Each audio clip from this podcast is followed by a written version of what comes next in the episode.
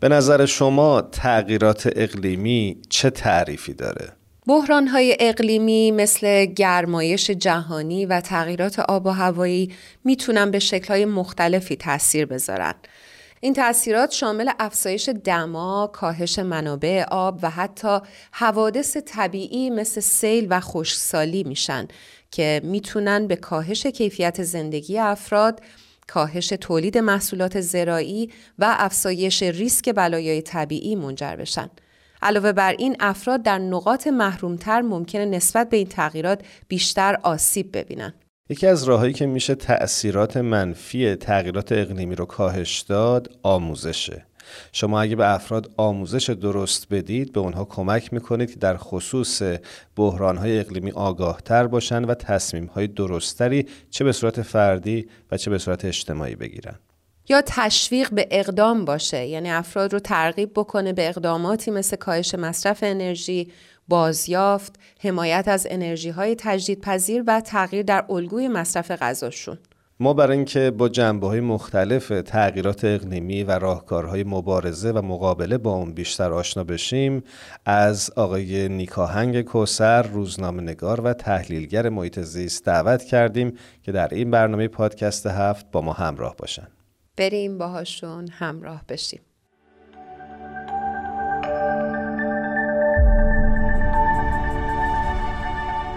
مخاطبین خوبمون ما در خدمت آقای نیکاهنگ کوسر هستیم تحلیلگر و خبرنگار حوزه آب و محیط زیست.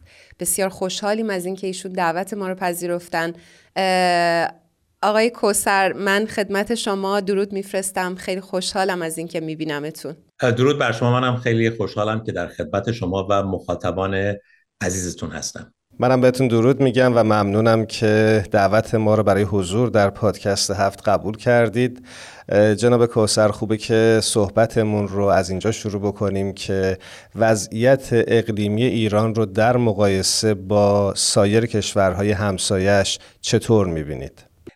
ایران به طور مستقل نمیشه ارزیابی بشه در چارچوب شرایطی که در یک بخشی از دنیا قرار داره به هر شکل در یک کمربند خشک نیمه خشک ایران قرار داره. در کنار کشورهای مجاور خودش در بعضی مناطق ایران ممکنه وضع بهتری داشته باشه در بعضی جاها وضع بدتر.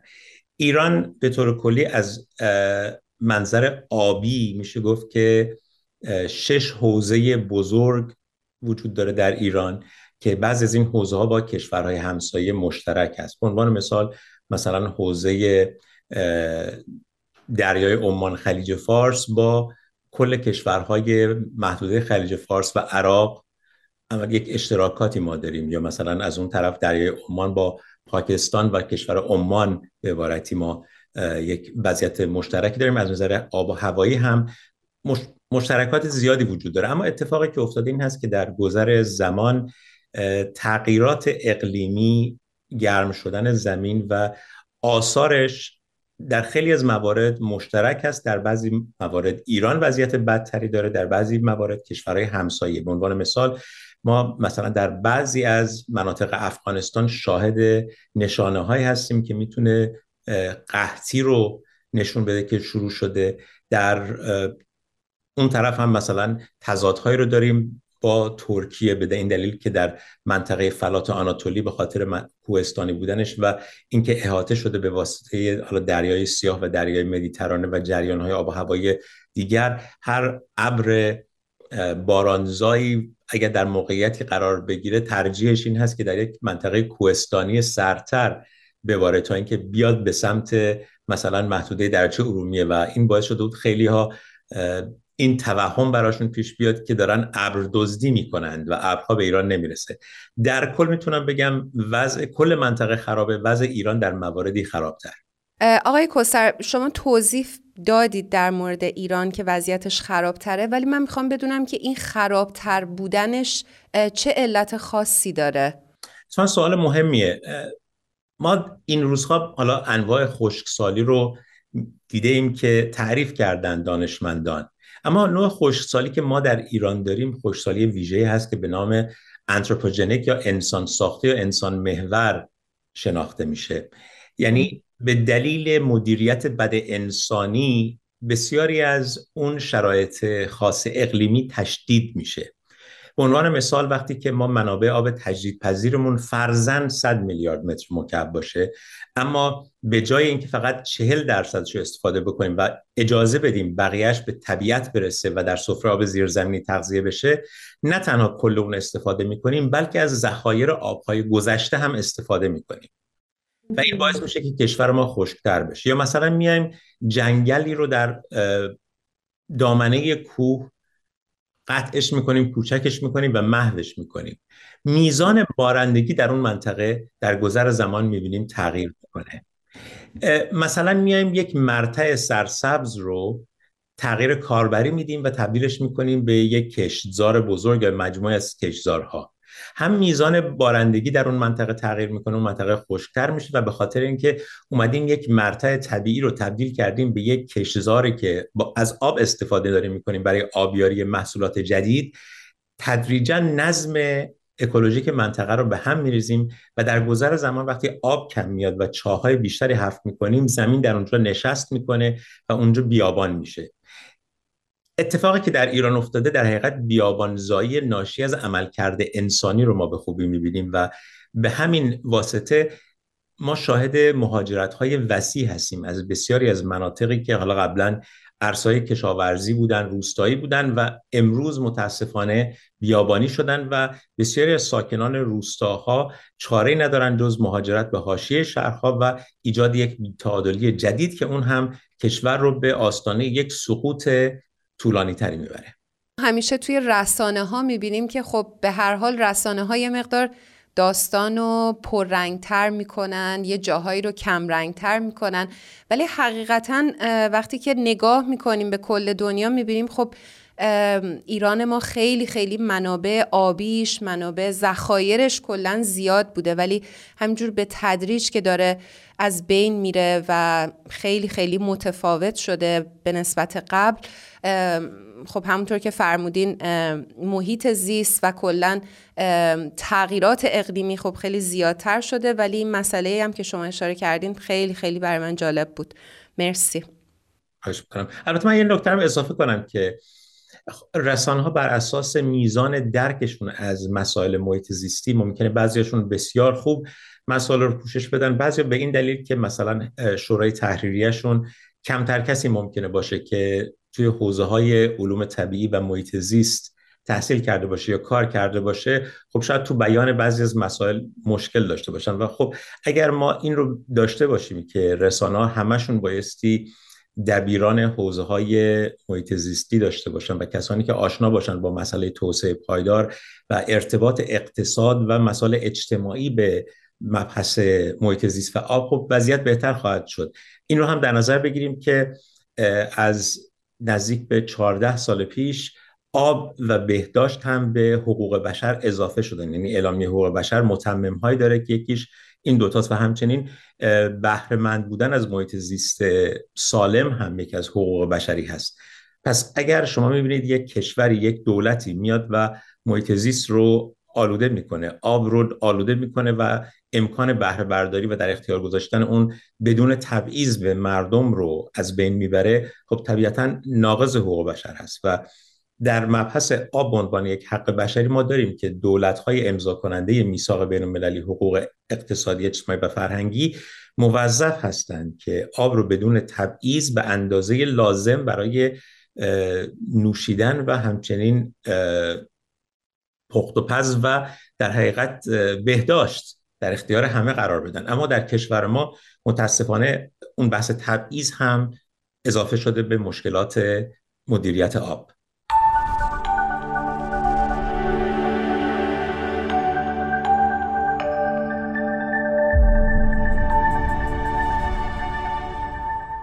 می‌خواستم ازتون بپرسم که برای تغییر وضعیت موجود چقدر از دید شما باز تعریف ارزش ها در جامعه می‌تونه مهم باشه؟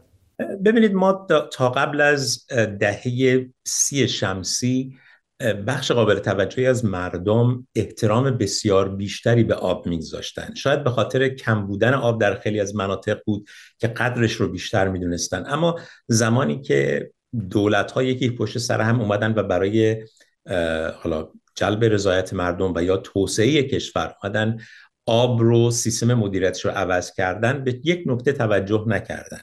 این که ما در کشوری که هستیم که کشور خشک و نیمه خشکی هست بایستی احترام به آب رو بیشتر و بیشتر کنیم نه کمتر و کمتر. بحث حرام کردن آب عملا در طول این هفت دهه در حقیقت وارد فرهنگ ما شده. یعنی نوع بی فرهنگی است. اما خب بالاخره چون بی فرهنگی هم نوع منفی فرهنگ محسوب میشه در اون چارچوب می‌تونیم بحثش بکنیم. اگر شما فرزن به کشور اسرائیل برید اونجا آشنا بشید با روش های آگاهی بخشی و آموزش در ارتباط با آب می‌بینید که کودکان وقتی که در کودکستان هستند میآموزند که مصرف بهینه آب کشور اونها رو حفظ می‌کنه. جامعه اونها رو حفظ می‌کنه. اما در کشور ما مصرف بی سرانجام آب استفاده آب به طور اشتباه در بخش کشاورزی در بخش شهری و حتی صنعت و اینکه مردم بی توجه بودند به آب به عنوان یک ارزش طبیعتا باعث شده که ما مسیری رو طی کنیم که ممکنه جبران ناپذیر باشه و نسل‌های بعدی ما آسیب بسیار ببینن. از این منظر فکر می‌کنم که کار بسیار زیادی باید صورت بگیره. ما هم خوشبختانه توی 8 9 سال گذشته خیلی تلاش کردیم برای این مسئله حالا از طریق تولید برنامه های تلویزیونی بحث در رسانه ها و یا ارتباط با فعالان در داخل کشور و تامین در نیازهای علمی اونها یعنی مقالات یا دانستهایی رو اضافه بکنیم براشون بفرستیم یا با استادان آشناشون بکنیم. کل فعالیت ما این بوده که سعی بکنیم اندک اندک نگاه جامعه رو به آب تغییر بدیم و وقتی برنامهمون رو شروع کردیم از عنوان آبانگان بهره بردیم که آبانگان در حقیقت جشنی بوده در آبان ماه برای بزرگداشت ایزدبانوی نگاهبان آب. آببان یعنی کسی که نگاهبان آب هست. و و ما بایستی به این توجه کنیم که آب در فرهنگ ما در تاریخ ما خیلی مهم بوده. و اگر هخامنشی یا مدیریت آب رو بلد نبودن ما هیچگاه امپراتوری پارس رو نمی داشتیم. آقای کوسر من خیلی خیلی مطلبی که گفتین داشتم فکر می کردم که چقدر معلم ها نقششون و مسئولیتشون سنگین هستش و چقدر خوب میشه که شماها افرادی که واقعا تحلیلگر هستین و خبرنگار هستین بتونین برین اصلا توی مدارس و توی دانشگاه ها درس بدید. ما این بخت رو داشتیم که تونستیم انیمیشن ها و فیلم های کوتاهی درست بکنیم و بفرستیم برای معلم های در داخل کشور که اینا رو توی مدارس به نمایش گذاشتن. که خب حالا جنبه تفریحیش و جنبه حالا شعریش مثلا آهنگ بارون بارونه رو ما استفاده کردیم. الان مثلا داریم چندتایی که تولید می‌کنیم تا حالا این هفته یا هفته های آینده عرضه بشن. مثلا آهنگ حبیب بزن بارون یا مثلا آهنگ گوگوش خوابم یا بیدارم یا آهنگ معروف فولکلوریک که در خوزستان و آقاسیون رو خونده لب کارون رو. داریم انیمیشن هایی رو که حالا ساخته شده داریم الان صدا گذاری می‌کنیم و برنامهمون این هست که بتونیم از این فرصت استفاده بکنیم. حالا که توانسته این با هنرمندان ایرانی که خارج از ایران هستن ارتباط برقرار کنیم و تولید بکنیم محتوا رو بتونیم این رو عرضه بکنیم به بچه های داخل کشور. و این رو هم در نظر بگیریم که آموزش فاز اول آگاهی بخشی اما بایستی آموزش منطقی باشه بر اساس پایه های علمی مدون و ثابت شده نه اینکه بر اساس خیال هایی که داریم در مورد مسائل مختلف بیایم و بگیم ما برای حل مشکل ایران مثلا میایم یک کانال از خلیج فارس می‌زنیم به دریای مازندران و مشکل آب ایران حل میشه. یا مثلا میایم از آب شیرین کن استفاده می‌کنیم در خلیج فارس که آب سالم بدیم به مردم. بی توجه باشیم به اینکه آب شیرین کن به عنوان تکنولوژی چه آسیب هایی به محیط زیست می‌تونه بزن اگر درست تنظیم و بررسی نشه.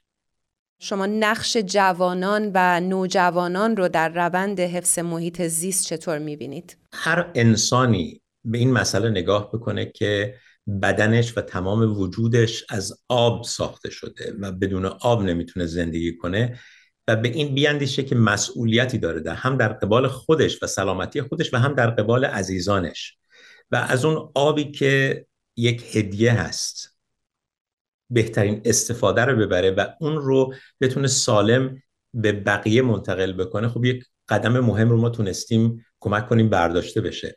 در اسرائیل من با یکی از این کارشناسان که صحبت می کردم گفتم خب سیاست کلی آب در اسرائیل چی است؟ گفت اسرائیل از اول به مردم میگه که این آب به کسی تعلق نداره بلکه ماها مجوز استفاده از اون رو داریم. و این استفاده که داریم می‌کنیم در یک چارچوبی بایستی باشه و قوانین و مقررات برای حفظ سلامتی آب در حقیقت یک قدمی هست برای اینکه حقوق همه مردم به عدالت بتونه تقسیم بشه. و اگر ما بتوانیم به هر فرد ایرانی از هر نگاهی این رو بگیم که با که این آب در حقیقت اگر درست مصرف نشه و درست استفاده نشه های بعد اون سهم و ارسی که باید بهشون می‌رسید دیگر نخواهد رسید. و الان نسل فعلی نسل های فعلی ایران متاسفانه بخش قابل توجهی از آبی که بایستی به آیندگان می‌رسید رو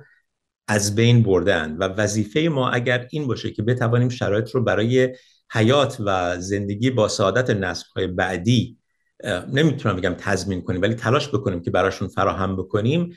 ما در این بود کوتاهی کردیم و یک وظیفه هر فرد آگاه شدن هست. این رو نگیم حتما همه بایستی برن بقیه رو آگاه کنن. نه هر کسی که کوتاهی کنه در آگاه شدن مسئولیت داره به نظر من. و فاز بعدی این هست که ببینیم چه کمکی می‌تونیم بکنیم به بغل دستیمون.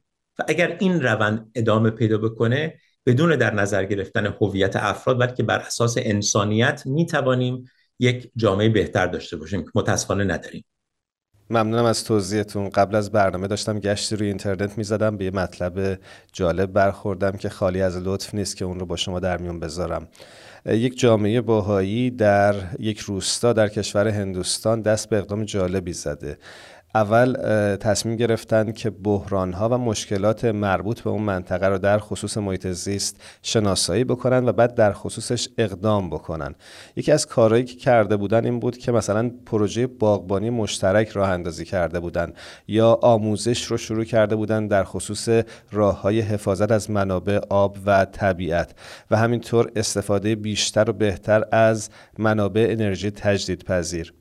ما می‌دونیم که کشور ما ایران هم گروه های بسیار متنوعی درش زندگی می‌کنن چه به لحاظ باورهای مذهبی و دینی و چه از لحاظ اتنیکی و قومیتی. از دید شما این گروه های مختلف چطور می‌تونن تأثیر گذار باشند در مقابله با تغییرات و بحران های اقلیمی در ایران؟ من اجازه می‌خوام که یک چیزی رو اضافه بکنم. وقتی من به هایفا رفته بودم و باغ بهایی رو دیدم و دیدم هم کیفیت محافظت از اونجا و اینکه کسانی که میامدن اونجا و تحسینش می‌کردند این مجموعه رو چیزی هم میآموختند که می‌توان در کنار همدیگر زیبایی آفرید و این زیبایی می‌تونه در حقیقت به زندگی بهتر هم منتهی بشه و اون مجموعه یک حیات یک مجموعه پویا من میدیدمش. گرچه ممکنه باغ تحرکی نداشته باشه ولی زیباییش و اون بوی بسیار خوبش در ابتدای فروردین برای من خیلی جذاب و فراموش نشدنی بود. و در جوامع مختلف هم دیدم که این گروه هایی که بتوانند در کنار همدیگر بر اساس یک هدف مشترک کاری مشارکتی انجام بدن حیات اون منطقه و حیات خودشون رو تضمین کردن. متاسفانه اون چیزی که در کشور ما دیده میشه گروه های مختلف به صورت جزیره های پراکنده در خیلی از موارد فعالیت کردن. در صورتی که اگر ما به این نقطه برسیم که منفعت همه ما در حیات سرزمین هست و در حفاظت از سرزمین هست شاید بتونیم اثرهای بهتری بگذاریم برای کل ایران زمین و حتی به کمک هم بشتابیم. وقتی که مثلا در سیستان و بلوچستان اقلیتی از منظر اجتماعی و از منظر دینی ظلم بهش شده باشه و منابع آب اونجا به عدالت عملا در اختیار اون مجموعه قرار نگیره. مردمی که در آذربایجان حتی هستن اگر تانکر بخرن و آب رو بفرستن به سیستان و بلوچستان به منطقه دشتیاری زمانی که اینها برای دریاچه ارومیه دچار مشکل هستن و می‌خوان کار کنن مردم منطقه دشتیاری به کمکشون نخواهند اومد. اگر ما بتوانیم این رو یواش یواش جا بندازیم که سرنوشت مشترکی داریم و برای این خانواده بزرگ کمک همه فرزندان لازم هست شاید بتونیم ایران بهتری بسازیم. نه تنها ایران بهتر دنیای بهتری بسازیم. خیلی ممنونم ازتون. ممنون که دعوت ما رو قبول کردید و تشریف آوردید به این مصاحبه. امیدوارم که دفعات بعد هم بتونیم شما رو داشته باشیم و باهاتون صحبت بکنیم. منم خیلی خوشحالم از اینکه این فرصت به من داده شد و با شما دو نفر هم آشنا شدم هم گپ زدیم و هم با مخاطبان خوبتون تونستم یک صحبتی بکنم و امیدوارم از اونها هم بیاموزم.